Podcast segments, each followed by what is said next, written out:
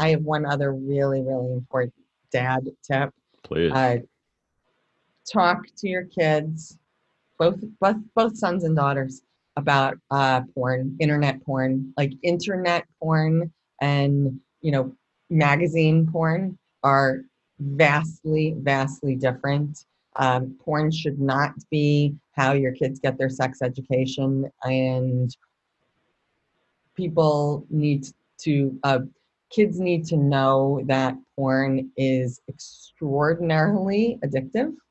And um, when you become addicted to something that is tied to uh, a biological and primal imperative, like to procreate, that really hijacks your brain and is extraordinarily difficult to disentangle.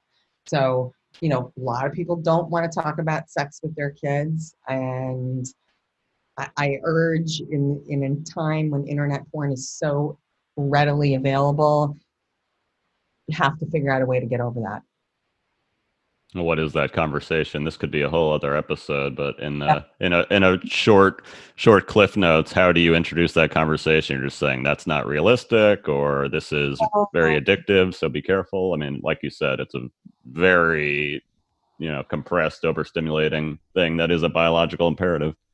Right right. Um so how do you how do you talk to your kids about that? Well first i think explain sex to them outside i mean don't make them have to look at porn to want to get their questions about sex answered. Mm-hmm. Like that's the starting point. So, however, anybody would have explained sex to their children in the past, um, and you know there are tons of books that you can read about that. So pre-internet porn, do that. Like I like literally just do it.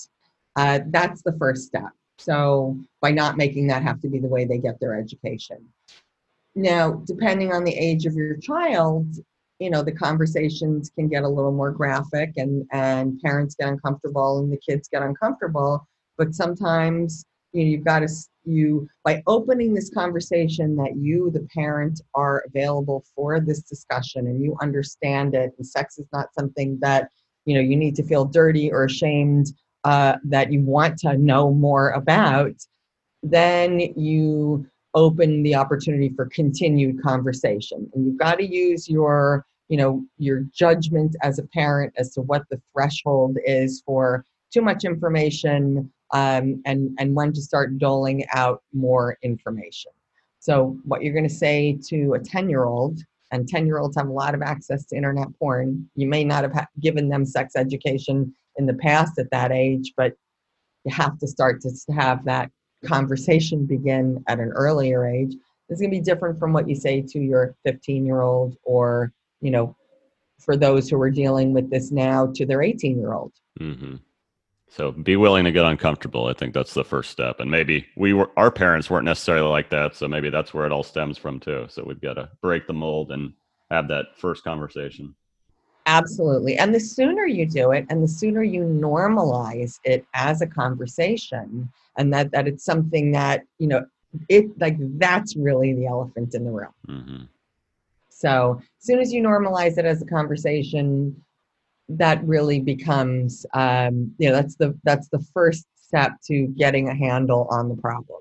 And at some point, you know, you can explain and should or and are compelled to explain, you know, it's it's it's boys who are struggling with this, like the incidence of erectile dysfunction in this country in the you know uh, men in their 20s is off the charts. Like urologists are just, as they say, making bank on that age group.